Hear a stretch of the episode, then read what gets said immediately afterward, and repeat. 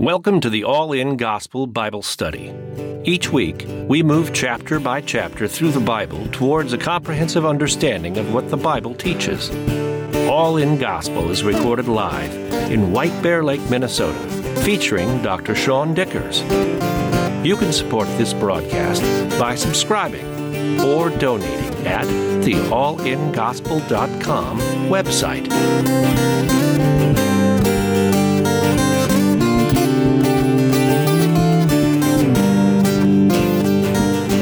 Right, so we are in Hosea 12. We're going to pick up exactly where we left off. Ephraim feeds on the wind, and they pursue the east wind, and he daily increases lies and desolation. Also, they make a covenant with the Assyrians, and oil is carried to Egypt. So we have in context chapters 1 through 3 of Hosea, where this image that God asked Hosea to take a wife, knowing that she was a prostitute knowing that she would go back into prostitution. So Hosea is a husband who has tried to husband a woman who wants nothing to do with him and instead wants to go off and have adultery as an image of God's relationship or covenant with Israel. God married Israel who wanted to go off and seek after other gods and in an adulterous way um, abandon the love and affection that God had for him. So chapters 4 through 11 have been this conclusion with little seeds of hope here and there, but overwhelmingly, uh, verses like verse 1, where it's there's going to be this disaster that's going to come upon the northern kingdom. The disaster's coming particularly because they need to have a loss before they're going to realize what they had in God. And so God's going to take away their sovereignty, He's going to take away their country. Um, and we see as we're getting into 10 almost a repeating. And part of the repeating is the book of Hosea is a series of prophecies that were given to the northern kingdom. Um, so when we start off in verse 12, uh, the implication here is that this is a, a just another one of these prophecies and warnings. Here's the good news. After 12 and 13 tonight, the book of Hosea ends with probably one of the coolest, most hopeful, most loving chapters of the entire Bible.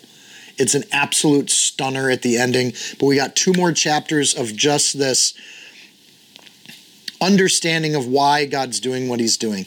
The idea of feeding on the wind is that they're actually looking for it. Now, in Israel, the, the desert wind or the wind that they're talking about there uh, would be the hot desert wind. It doesn't have humidity in it, it's actually really harsh and it's hard on you, and they're actually looking for that harshness as their solution. Could be an image of Assyria. We don't know. So they can only live on this wind that they're doing for so long. It's all a lie, but they, he says they increase their lies and desolation. And this is the nature of people going away from God is that they've started with a lie and they keep building lie upon lie to try to come up with answers. They make a covenant with the Assyrians. They're putting their trust or their alliances in these relationships. The oil going to Egypt is putting their trust in trade.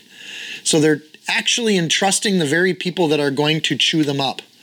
And they're hoping that that world around them is somehow going to provide them protection or safety. It doesn't. Verse 2 says, The Lord also brings change, charge, a charge against Judah not the first time we've seen a charge. The charge there is like a legal charge. God's bringing this to the courtroom of eternity, saying, Here's the case that God has against you.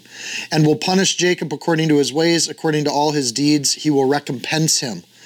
He took his brother by the heel in the womb, and in his strength he struggled with God. Yes, he struggled with the angel and prevailed. He wept and sought favor from him. He found him in Bethel, and there he spoke to us, and he took his brother by the heel.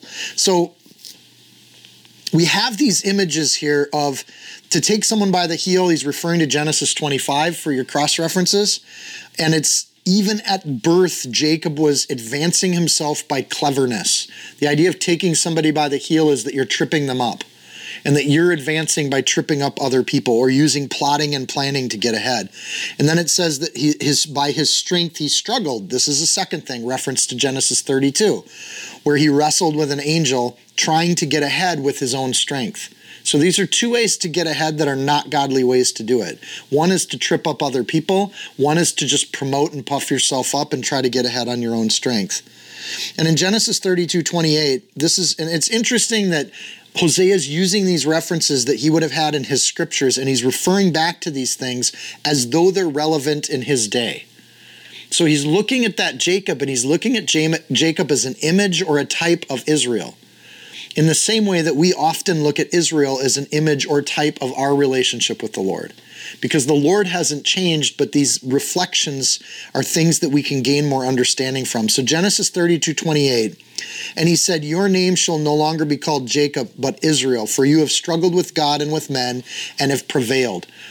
When God changed his name, the idea of him advancing by human strength is the problem that he had with Jacob. So when we see this image of Jacob trying to use cleverness, trying to use strength to visualize and actualize, that that approach to life is actually part of the problem with Jacob, not the solution. And so he gets a new name. Jacob is getting punished, but he's got an old name and a new name. And Israel gets disciplined and preserved in the same way that Jacob was disciplined and then preserved. So God uses this situation. This is kind of a message of hope, fairly indirect in that sense. Genesis 32 29, Jacob asked him and said, Tell me, I pray thee, your name. And he said, Where, Why do you ask my name? So when God gives Jacob a new name, Jacob takes the new name of Israel, but then in return, Jacob says, I want to know your name, God, because he's wrestling with him. He's dealing with something that's incarnate in front of him, which we would call a Christophany. And we get the same treatment. I mean, don't make a mistake about this. We get a new name too. And when we come into Christ, we get a new name. So, this image of Jacob that's getting brought up here is an interesting image because Jacob got exiled just like Israel's going to get exiled. But Jacob also was redeemed from that exile. It actually prospered him at the other end of it. So Hosea is sharing this image, and it's a curious image because there's a punishment that's being talked about, but then there's this new name that comes out. Isaiah 62 2. The Gentiles shall see your righteousness and all your kings in glory, and you shall be called by a new name, which the mouth of the Lord will name. God gives you a new name. Revelation 3 2. He who overcomes, I will make him a pillar in my temple of my God, and I will write on him a new name, my new name. So the overcomer, those that overcome the world, actually get named differently. And though they're not going to be named Israel or the Northern Kingdom anymore, they're going to take on a different form and a different shape. They're going to be the exiled or the lost tribes of Israel. So they get a new name, but the whole point of this is redemption. So we keep going in our chapter. That is the Lord God of hosts. So th- this idea of this this struggle that Jacob has, it's important to point out that the Lord God of hosts is part of it. Actually, go back to verse 4, it says he wept and he sought favor the return to God, when a person stops trying to make their own way by cleverness and strength, you can then trust God, not yourself. The end result then isn't this false sense of victory, but a broken man. The result of Jacob's striving was that he wept. And Hosea is saying to Israel, the result of all of your mistakes is that God needs to break that heart, that hard heart that you have. And so what's coming is meant to do that. So he wept and he sought favor. All of that struggle, even beating an, an, a messenger of God or a Christophany, it didn't serve him at all. And in the end, all of his efforts bore the fruit of a broken man. And at this point in history, Israel is a broken country. But that's not bad. And this is where our flesh needs to just understand God's perspective. To have a broken heart isn't the worst thing in the world, it's the beginning of a healed heart. So blessed are the broken. It begins the Beatitudes. Blessed are the broken. And this is a good start. So he found him in Bethel, the house of God. He weeps, he seeks favor, he goes to the house of God. This is a good set of behaviors that Jacob had. And there he, God, spoke to us. There's a meeting place that God set up. And the broken heart leads to seeking redemption or favor, asking God for forgiveness, coming into the house of God, and that's where God can then speak with us. So, who is the us that God's referring to himself there? There he spoke to us. It uses the word us. Why does God refer to himself in the plural? That's interesting. Also, there's some theological clues here. There's an angel that's a messenger. So when we see the messenger, because it's not an angel, it's the angel, it's usually or typically in the Old Testament a Christophany. The messenger of God is Christ. We just don't know the name yet. So even though Jacob asked for the name from the angel, that person said, What business is that of yours? And he doesn't reveal his name until we get to Matthew chapter 1. So he wrestles with God himself. Then we get to verse 5. That is the Lord God of hosts. Hosea clarifies for us the person that Jacob was relating to was the Lord God of hosts. And the Lord is his memorable name. So the name we have for him right now is Yahweh, Yeshua. So you, by the help of your God, return, observe mercy and justice, and wait on your God continually. So he brings his image of Jacob back to Israel. Now, your job then is to do exactly what Jacob did return to your God. Have a broken heart, come back, and by the help of God, because you don't redeem yourself, you need God's help to redeem you do that. So the clarification of the the plural preposition there, us, is that the us is the Lord. God is in relation to himself. He doesn't need more fulfillment. In fact, very specifically, that is the Lord God of hosts, hosts the Lord. There's actually three different words for God there. In, in fact, in the Hebrew, it reads specifically Jehovah Elohim Saba, Jehovah Zikr. So we have three names for God. There's the existing one, Jehovah, God of hosts, Elohim Saba, and the existing memorial one, Jehovah Zikr. And gets translated into English a little different. But the, who's the us? The us is this three in one being, this being with three names that we don't know the name of yet. And that's pretty memorable. This is a different kind of God. And that's why he says us. God fulfills himself in, in a three in one person. And the language there looks a lot like Genesis. And we've seen that a few times in the Old Testament. His memorable name, that's going to be Jesus, but we don't get that at this point in the book. Genesis 32 30, and Jacob said, I have seen God face to face, and my life is preserved. Jacob said it was a Christophany. He just met God. And so you look at that passage, you look at how Hosea is using it, and, and you see humanity wrestling with God, and it hasn't changed since Jacob. And humanity still wrestles with God. And, we, and humanity then asks for the name, but God holds it back, and we don't see that name. And then in verse 6, it says, So you, by the help of your God. So we're back to this example of Israel needing God's help to do anything. And that's the hope. The hope is the discipline leads to God or the return. So we don't turn to God without help. He calls, we answer. He empowers, we give the glory back to Him. That's the relationship. And we don't get to come to God on our own terms. We have to come to God on His terms because He's God and we're not. It says, Observe mercy and justice and wait on your God. This is to be God's children, is to be God's servant and God's messenger. To understand the right relationship with an Almighty God is to be humbled into that and to serve Him and to come into His house. It's really simple. Verse 7 a cunning Canaanite. Deceitful scales are in his hands. He loves to oppress. And Ephraim said, Surely I've become rich. I've found wealth for myself. In all my labors, they find me no iniquity, that is sin. There's a deception in wealth. And Hosea is talking to a prosperous northern kingdom. They're at the height of their wealth and their safety and their security.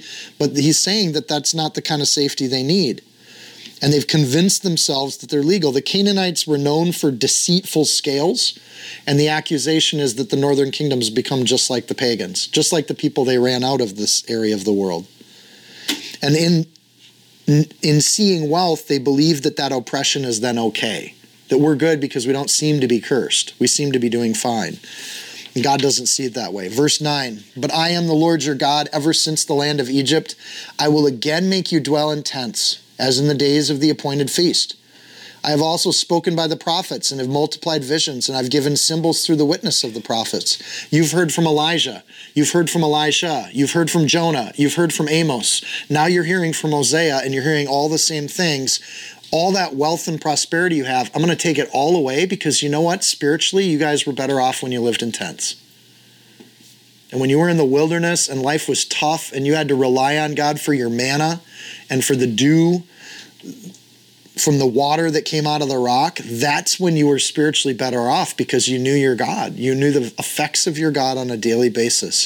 So God's going to orchestrate events to take away all the meaningless stuff and get them back to spiritual blessing before he returns any kind of spiritual or prosperity in the material sense. Verse 11 says, Though Gilead had idols, surely their vanity. Vanity there is emptiness Though they sacrifice bulls in Gilgal, indeed their altars shall be heaps in the furrows of the field. The word heaps there is the kind of heap that a bull would make out in the field. So you have idols which are empty, they're made with human hands. You have bulls, they're going to turn into what bulls produce. And that's what you got for your gods. Verse 12 says, Jacob fled to the country of Syria, and Israel served for a served for a spouse, and for a wife he tended sheep. And by a prophet the Lord brought Israel out of Egypt, and by a prophet he was preserved. Ephraim provoked him to anger most bitterly, therefore his Lord will leave the guilt of his bloodshed upon him and return his reproach unto him. So Hosea comes back to this image of Jacob as the nation of Israel. And he's using this imagery in a way that actually teaches us that a lot of this Old Testament, though they're true stories, God orchestrated them to be stories that have meaning to us in a spiritual sense. It's why the the New Testament believers used the Old Testament the way they did. It's why they looked at prophecy the way they did. It's how we can be taught in the same kind of way. Hosea is building on Jacob as a precursor to the Israel as a nation. They both struggled with God. They both relied on their cleverness. They both relied on their strength. They were both exiled. They both worked for ungodly masters. Jacob's master was Laban, guy was a scumbag. Both of their masters were in Syria. The return of his reproach will be upon him. Jacob at least got out from under Laban, but for Israel, the nation, they're not going to get out from under Syria, Assyria. It's going to be the curse that hits them, and they're they're going to have to own it because God's going to deal with them very differently than He did Jacob. Hosea 13, when Ephraim spoke trembling, again, Ephraim is uh, the largest tribe of the northern kingdom. It's a way to refer to the northern kingdom. When Ephraim spoke trembling, he exalted himself in Israel, but when he offered through Baal worship, he died. So the trembling is humility. When Ephraim was humble before God, he was raised up. God prospered and blessed that nation. But when he offended through Baal worship, he died. There was no fruit. At no point has serving Baal blessed this country. And verse 2 now they sin more and more. They just keep multiplying their sins, thinking they're okay just because they have money. And he made for themselves molded images, idols of their silver, according to their skill. All of it is the work of craftsmen. It's all human made and it's all empty. And they say to them, Let the men who sacrifice kiss the calves. Like, you know, why don't you go kiss cows? If these are so special, why don't you go make love with them? Therefore, they shall be like the morning cloud and like the early dew that passes away, like the chaff blown off from a threshing floor and like smoke from a chimney. Hosea again uses these really just glorious kind of poetic images to get the same point across. Uh, the morning cloud is one that you think there might be rain and then it just puffs away and it goes away. That dew on the grass, which is a blessing, it feeds the plant, but dew that passes away doesn't feed anything. A chaff that's blown, you get good grain and you put it up on the threshing floor. The whole point is the wind blows away the chaff. Well, that's what God's going to do. He's going to filter, He's going to sort. Smoke from a chimney looks like it's something, but then it just kind of wisp, wistfully blows away into the atmosphere and you don't see much of it. They puff up their human crafts. They belittle the human affection to idols. All of this attention on the human things becomes empty and it falls short of what worship should do. Worship should feed, it should bring actual rain of the Holy Spirit. It should have be the grain, not the chaff. It should be the, the incense, not the smoke that goes away. Verse 4 Yet I am the Lord your God ever since the land of Egypt. You shall know no God but me, for there is no Savior besides me. I knew you in the wilderness, in the land of great drought. And when they had pasture, they were filled, and they were filled, and their heart was exalted. Therefore, they forgot me. You know, when you were hard up, you remembered me. And then you went out and you got prosperity and you forgot me. So God's going to deal with that. It's the same God, the same Savior, the same history, but very fickle people. They were filled. God was the provider. He actually filled their heart. They were satisfied. And I'm thinking back and I'm like, yeah, they still had some gripers and complainers, but for 40 years they figured out how to be satisfied. Their heart was exalted. That's not a good thing biblically. What we're supposed to exalt is the Lord God Almighty. But when you see your heart exalted, that's an image of pride. It's the opposite of what we should be doing. So their heart got puffed up, their heart got exalted. Verse 7 says, So I will be to them like a lion, like a leopard by the road, I will lurk. They're not going to see this coming. When you see cats, when they when they do prey, or when they, especially a leopard, when it seeks to pounce, uh, it, it, it is something that will attack and tear you apart. Cats even play with their food a little bit. I will meet them like a bear deprived of her cubs. Don't mess with Mama Bear because they get nasty. I will tear open their rib cage, and there I will devour them like a lion. The wild beast shall tear them. O Israel, you are destroyed, but your help is from me, and I will be your king. Really odd verses. I'm going to rip you up because I'm your king. And I'm going to deal that deal this thing. This punishment is going to hurt it's going to take this nation and the nation's going to be destroyed. You, O Israel, you are destroyed, but your help is from me. The destruction's coming. You're not going to have a country anymore. But if you want help, I will still be there, and I'm still your king, which means there will be no more kings other than God for the northern kingdom. Destruction, then, here is this destruction of self will, pride, idol worship. It's going to go away. Only when those things go away can they notice that their help actually comes from God, not from themselves, not from the craftsman.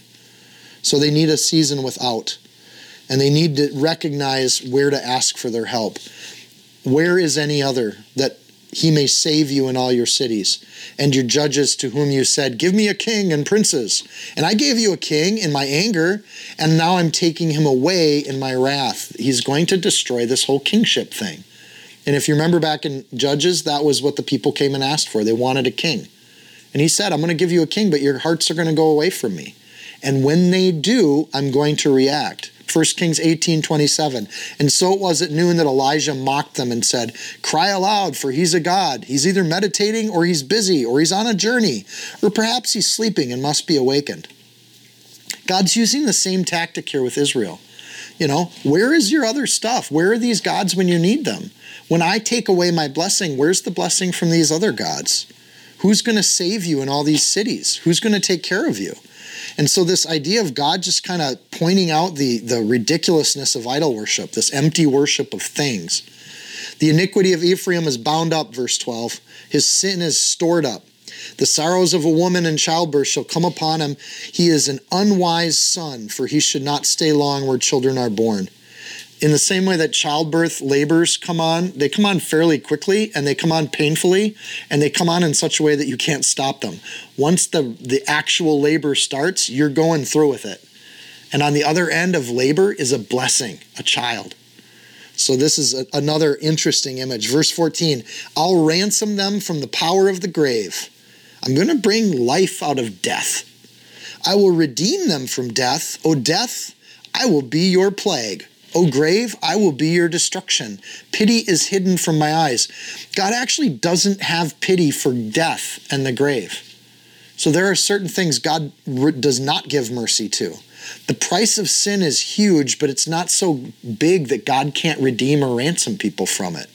God's promising here, and do note, that he will ransom. It's an interesting phrase because we start to get messianic. I will ransom them from the power of the grave. I'm going to pay the price.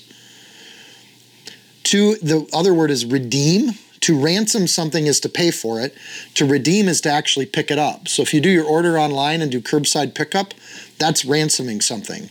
If you go to pick up your thing at curbside, that's redeeming the thing that you've paid for two different behaviors. God will both pay the price, but he will also then come and pick his people up or redeem them.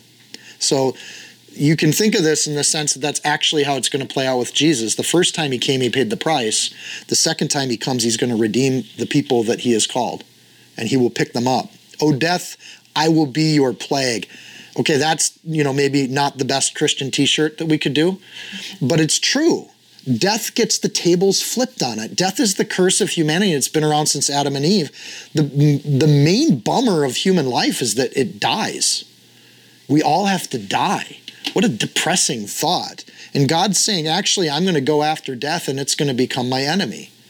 So, the promise in the middle of bringing punishment to the northern kingdom, God starts talking about what he's going to do in the future. And he's going to take away the fear of death because death's going to get plagued. I wonder what could possibly take away the fear of human death. O grave, I will be your destruction. The second promise that God makes is that He's going to remove the existence of a grave. He's going to destroy graves. So God's going to destroy the destroyer, He's going to kill the killer. The curse of death is going to have an end to it in such a way that we won't be scared of it anymore. Think of this. Assyria is going to come and wipe out your nation, but I'm going to eliminate the grave.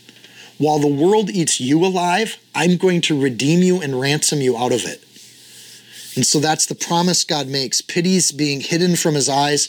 We know from the entire Bible that God is mercy, God is love. And when it comes to death, he is not mercy and love. He hates this curse.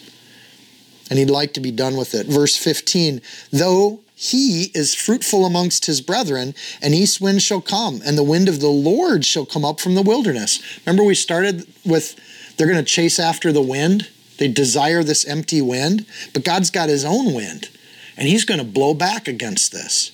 The word he is used here. Assyria will become a prosperous, will come on to a prosperous northern kingdom and devastate them, or the he here could be referring to the one that's going to destroy death and end the reign of it. And so you look at the, this, then his spring, his spring shall become dry, and his fountain shall be dried up, and he shall plunder the treasury of every desirable prize. There's nothing left for death to claim at the under, other end of this. So death has had a good run with humanity, pretty much 100%. And then God's going to come in and death won't have 100% anymore, which gives all of humanity hope. Because if death doesn't get the victory, if if the fountain gets dried up, then God's essentially ended the plundering of death on humanity. Back to the warning of the northern kingdom, the capital is Samaria, and in verse 16 it says Samaria is held guilty. It switches it back. For she, not he, has rebelled against her God. They shall then fall by the sword, their infants shall be dashed in pieces, and their women shall be their women with child ripped open. This is all bad and and the image is striking and vivid. It's not pretty. Uh, we could expect then the last of Hosea's chapters to be a dark summary, a tragedy of everything we've been reading about since chapter two. Right? The, all of Hosea has been a bummer so far, right? And you're thinking, oh, another night of Hosea. And you think, oh, it's going to be tough. So the last 10 chapters, you'd think the next chapter is the conclusion of all of that pain and agony. And the end, verse 16, is some of the most graphic, nasty stuff we've seen. It's pretty dark, really. So, what does all that darkness lead to? I mean, in a sense, going through Hosea now for four weeks, I'm tired. And I don't know about you, but you're coming back week after week. God bless you because the, the message of Hosea is God's ready to bring judgment. And you'd be like, ah, I just want to be done with Hosea. But then at the end of Hosea, being tired of reading it for 13 chapters, being weary of reading it for 13 chapters, having your heart just kind of sad for all the punishment that's coming for 13 chapters. But the end is not that. The end of the story is some of the most beautiful stuff that when your soul is darkened, when you do have the broken heart, when you are tired of reading 13 chapters of punishment, there's a nicer story at the other end of it. There's something better for the brokenhearted. Now, Jesus said, Come to me, all who you who labor and are heavy laden, and I'll give you rest. I got to be honest, 13 chapters of Hosea has been a labor. It is a heavy laden that you go through it. But this is where the rest shows up. It's in the darkest of night that the dawn looks the best.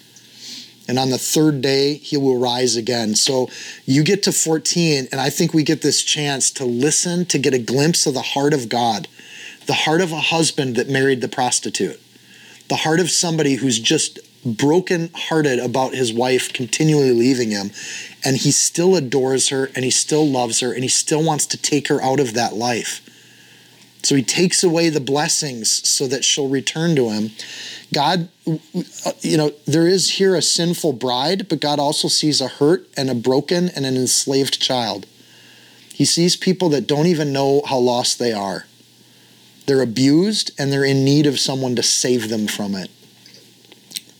So listen to God in chapter 14. It's a super short chapter, but this is how God evangelizes the lost child.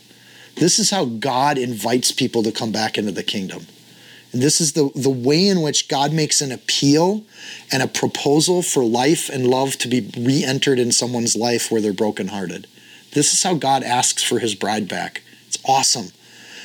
O, o Israel. Again, the O there is an affectionate term. O Israel. Like just the first word, just that idea of affection coming out. Return to the Lord your God, for you've stumbled because of your iniquity. Your sin is bad and it's made you stumble. Take words with you and return to the Lord and say to him, Take away all iniquity, receive us graciously, for he will offer the sacrifice of our lips. Assyria shall not save us. We will not ride on horses, nor will we say any more, The work of our hands. You are our gods, for in you the fatherless finds mercy. Essentially, say a prayer, say a repentance and let go of the iniquity. It says you've stumbled. Don't defend the stumbling. Don't make excuses for it. Don't ignore it. Don't belittle it. Just admit it. Admit that you've stumbled. And admit that there's iniquity in your life and come to God's on God's terms. Start with the truth of the matter. God's defined right and wrong. We come to his definition of right and wrong. He doesn't come to our definition of it. And then it says, notice in here in verse in verse 2, take words with you right? Don't think it's only that your feelings that you need to bring to the table. God actually wants you to profess things with your mouth. Take your words, say it, speak it, tell God what you think.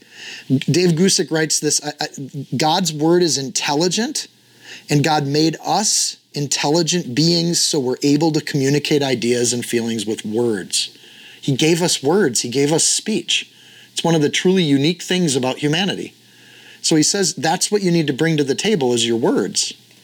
Bring your words, and, and, and, and in another, another sense, bring your word, bring your covenant, bring your promise with you. And then it says, say to him. In other words, pray. This first, God's asking to take away the sin. We have to ask for God to receive us. We have to ask for that forgiveness. It says, we will offer. There's a covenant again. The offer is a vow. So you make a vow or a promise, you give your word. We will follow you. The sacrifice of our lips. The word sacrifice there is actually calves. Remember a few verses ago it said, you know, you make human calves, go ahead and kiss them. But here he says, the calves of our lips, like a sacrifice of praise, a sacrifice of our words. The calf is just a symbol of the heart being sacrificed to God and given to God. And in this sense, we get a very New Testament idea of He doesn't need your calves, He wants your words wants your heart. So that symbol of the heart here, words just suffice. God wants the words. What are the words that we go out of our mouth? Praise, worship, prayer, purity, encouragement, honor, vows that we make are all ways that we give our God our words. That what comes what comes forth from our mouth is an outpouring of a new heart. This is the foundational idea for Christians. It's why Christians gave up animal sacrifice at the end of the day, that's not what God wanted. God wanted the heart, and He showed us a way to give our heart to the Lord by using our words. Hosea prophesies that that's going to happen here. Romans 10 9, this is the Christian perspective. If you confess with your mouth the Lord Jesus, you shall believe in thy heart that God has raised him from the dead, you shall be saved. For the heart of man believes unto righteousness, with the mouth confession is made unto salvation. Same idea here in Hosea. At the end of the day, just say a prayer. Ask for it. Assyria will not save us. That's part of the prayer, too. This world has nothing for me. It's a dead end. I'm done with it. Lord, I give up this world. I choose to serve you. The work of our hands. Okay? I've tried on my own. It's a dead end, too. I give up the world. I give up my own work of my own hands. All of it ends with nothing. So you turn to God and you turn away from the world, you turn away from yourself, and you pick a side. That's all God's asking for. For you and the fatherless finds for in you the fatherless finds mercy. At the end of the day, when that happens, you find mercy. That you don't have a father in an idol or a thing or the work of your hands. You have a father in an almighty God. He's our Savior, He's our Father, and He wants to be our Lord. That's the only path to salvation that's ever existed. Old Testament, New Testament, that's it. That's the heart of Yahweh, mercy. So finally, finding the lost sheep, we get this beautiful image of mercy, and that's what we pray for. God, I'm a sinner, forgive me. Receive me into your kingdom. And Romans promises, uh, we see it all over. That's the promise that God gives us. He'll, he'll, he'll do something when we do that. There'll be a change. And that's where we go in verse 4. We make that kind of prayer of salvation beautiful. And that broken heart is where you start. Then you get to verse 4. Here's what God promises when you do that I will heal their backsliding, I will love them freely, for my anger has turned away from him. An interchanging of plural and singular. I will heal their backsliding. All the people that say this prayer, I will love them freely. All the people that say this prayer, for my anger has turned away from him, the individual that says the prayer.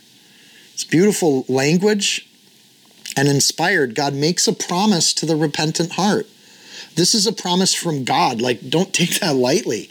When God makes a promise, that means we can repeat that to people. If you do this, God will heal you. And that's not me saying that, that's God saying that to anyone who does this. I will love them freely. Unconditional, undeniable, unstoppable love from an Almighty God is the promise of repentance. What a prize! Jesus calls it a pearl.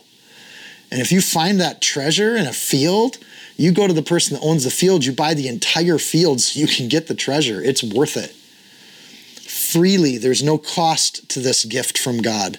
He will love them freely. There will be no charge for this. He's ransomed us at a price, but what he gives us has no price, and he's not going to charge us. For my anger has turned away from him. Actually, God has anger. It's terrifying, it's something to be fearful of, but not for those that are humble and repentant. Soft is the eternal heart for the humble, Angry is the eternal heart for the prideful. When we humble ourselves and return to our Maker, He forgives our sin, He heals us, He gives mercy. Wow. And then next, it just gets better. What else does God promise? There's there's more. It's like when you watch that late night advertisement. For $20, you can get the Ginsu knives. But that's not all. There's more to it. This deal is too good to be true, only it's true.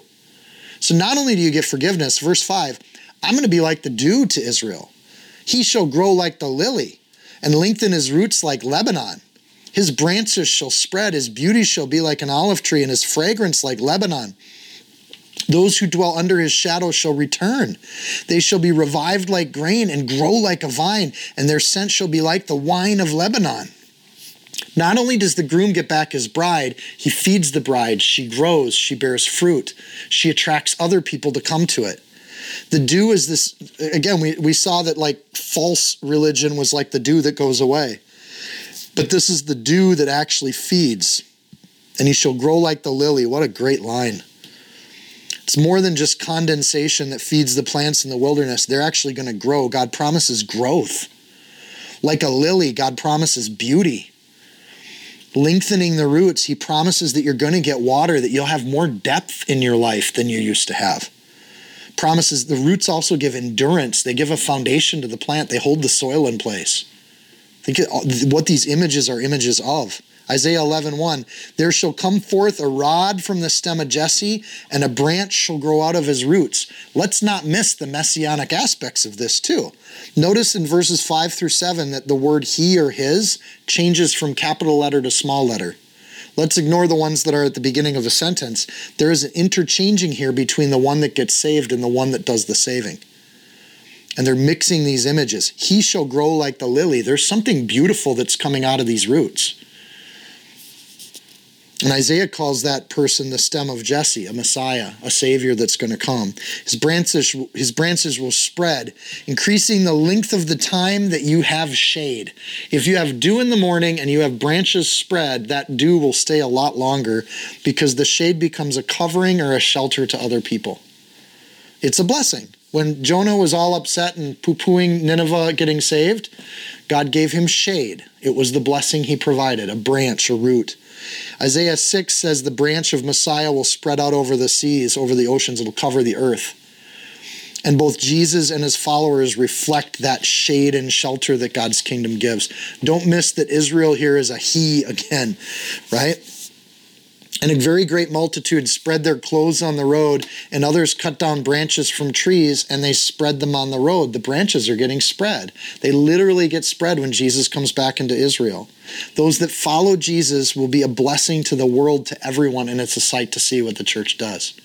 2,000 years, the church has healed nations, built hospitals, created schools, gave food and sheltered the widows, and helped the orphans. There has been a great mercy of outpouring from the church for 2,000 years. There's been ugly spots where people have besmirched and blemished that, but the work of the church goes forward. His beauty, from which nourishment and oil come, the oil tree, that's the beauty. The other thing the, the, the, oil, the olive oil does is it lights the temple. So it brings light to the world. Ezekiel 31 7. Thus it was beautiful in greatness and in the length of its branches, because its roots reached to abundant waters. The idea of those roots is that they go down and they get life like an olive tree, which is precious. It's life giving and it's light giving. All of these images play into everything we've read so far in the Old Testament. They all start to come together in Hosea, it, even more so in, in, when we get to uh, Isaiah. His fragrance, there's an odor that goes out, not only with Jesus Christ, but those that are saying this prayer of salvation and getting the forgiveness of God. The fragrance goes with an incense or a sacrifice, and there's nothing too shabby about these fragrances in the Old Testament. If I give a sacrifice of my lips, there's a fragrance to that. Ephesians 5 2, you walk in love as Christ loved us, and he gave himself for us, an offering and a sacrifice to God for a sweet smelling aroma. God loves a sacrificed heart. He loves the sacrifice Jesus gave. The sacrifice has an aroma in that it permeates the area around it. And again, those animal sacrifices were just an image of this. But when they were doing all those cows on the barbecues and that scent of beautiful steak went out throughout Israel and all over Jerusalem. That aroma spread all over the city and made people thirst for God. They would literally salivate for barbecue. What a beautiful thought. And that's not just me being hungry. I've had a good supper. There's the smell of frankincense, the smell of cedar, the smell of acacia wood, all referenced throughout the Old Testament. All of them having to do with sacrifice and the maintaining of God of his own people. Incense always has a relationship to prayer, the prayer that we were just taught to pray. The fragrance, like Lebanon, Lebanon's known for its acacia wood, its cedar trees. And they made the altar to burn incense on, Ezekiel 31, on wood that was made from acacia wood, that was likely from Lebanon. So this idea of this prayer is wonderful. Verse 7 says, Those who dwell under his shadow shall return. What return from what? Well, in the immediate sense, return from the punishment that's about to be dealt out on the northern kingdom. They, we think they're lost tribes, but God doesn't lose anybody. So, though the Assyrians are going to scatter these people all over the known world, that doesn't mean they're lost to God. So, the entire Old Testament's pointing to this image of return. So, in the prophetic sense, those who dwell under his shadow, this shadow that the northern kingdom is going to cause, are also kind of going to return, but they're returning to a Jesus. We to return to his promises. We live in his shadow. He looked at Jerusalem and said, Oh, if I could just put them under the shadow of my wings, if I could just bring them in. So, this return that shall be come, they shall be revived like grain. With the chaff gone, the grain can bear fruit. They shall grow like a vine, a vine that gives grapes, which are tasty. Those that dwell are grafted into the vine of Israel. Also, note that the combination of grain and vine is a bread and a wine that go together, a symbol that we now use as communion. These are the fruits God gives. So they're grafted into the vine of Israel, fed by the same roots. This is an important connection. In John 15, 5, Jesus said, I'm the vine, you are the branches.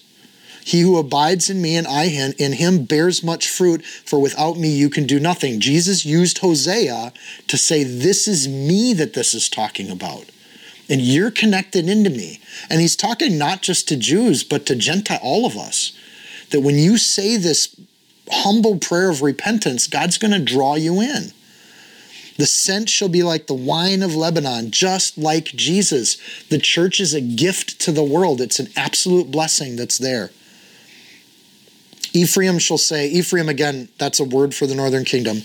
Ephraim shall say, What have I to do with idols? I've heard and observed him. I'm like a green cypress tree. Your fruit is found in me. All of the book of Hosea has been Israel saying the exact opposite. I love idols. I want to go after idols. And the accusation's been laid out. But after this thing happens, after God comes to redeem his people, then there's going to be a change of heart. It's like I'm not even tempted by stupid idols. I've seen Jesus. I've heard him. I've observed him. There is a, a God Almighty that came like a green cypress tree and showed us the way. And not only that, when I follow him with a humble heart, I actually see the fruit in my life. I'm growing and I recognize it. Your fruit is found in me. Another way to read that is the fruit of life is found in Jesus Christ. The me there should be capitalized.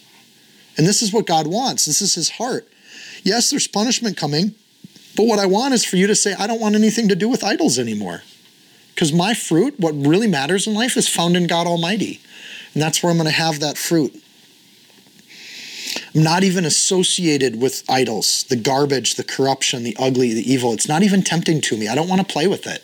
I don't want it in my house. I don't want it as a poster in my kid's bedroom. I don't want to live that way. I don't want to listen to it on the radio. I'm not interested in it. And it's not because I'm like legalistic about it, it's because I just don't want the filth anymore. I'm sick of it. It doesn't add to anything. I've heard and observed Jesus, and that's way better. I prefer awesomeness to junk. Junk just ends up in a dumpster at the end of my life. Nobody cares about it but me. But the stuff of Jesus, awesome. A good friend of, of, of ours died in, within this last year, and at his funeral, one of the most beautiful things I've ever seen happen. It's just gorgeous, like a green cypress tree.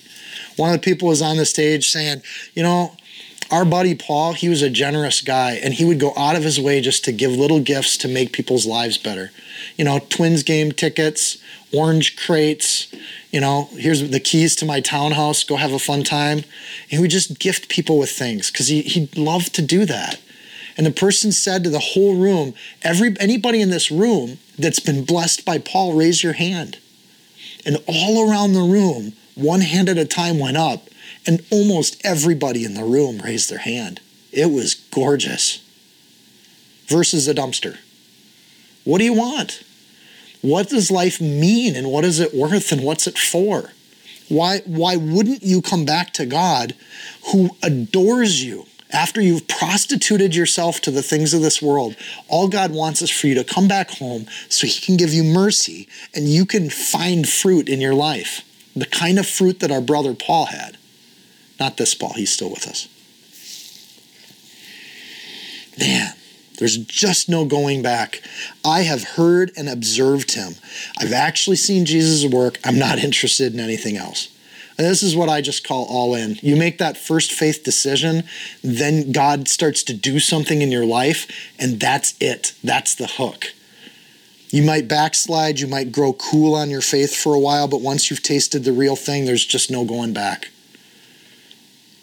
Your fruit is found in me. Ephraim's fruit is found in God and that hasn't changed a bit. I can see the internal change. I got new life, I got new fruit.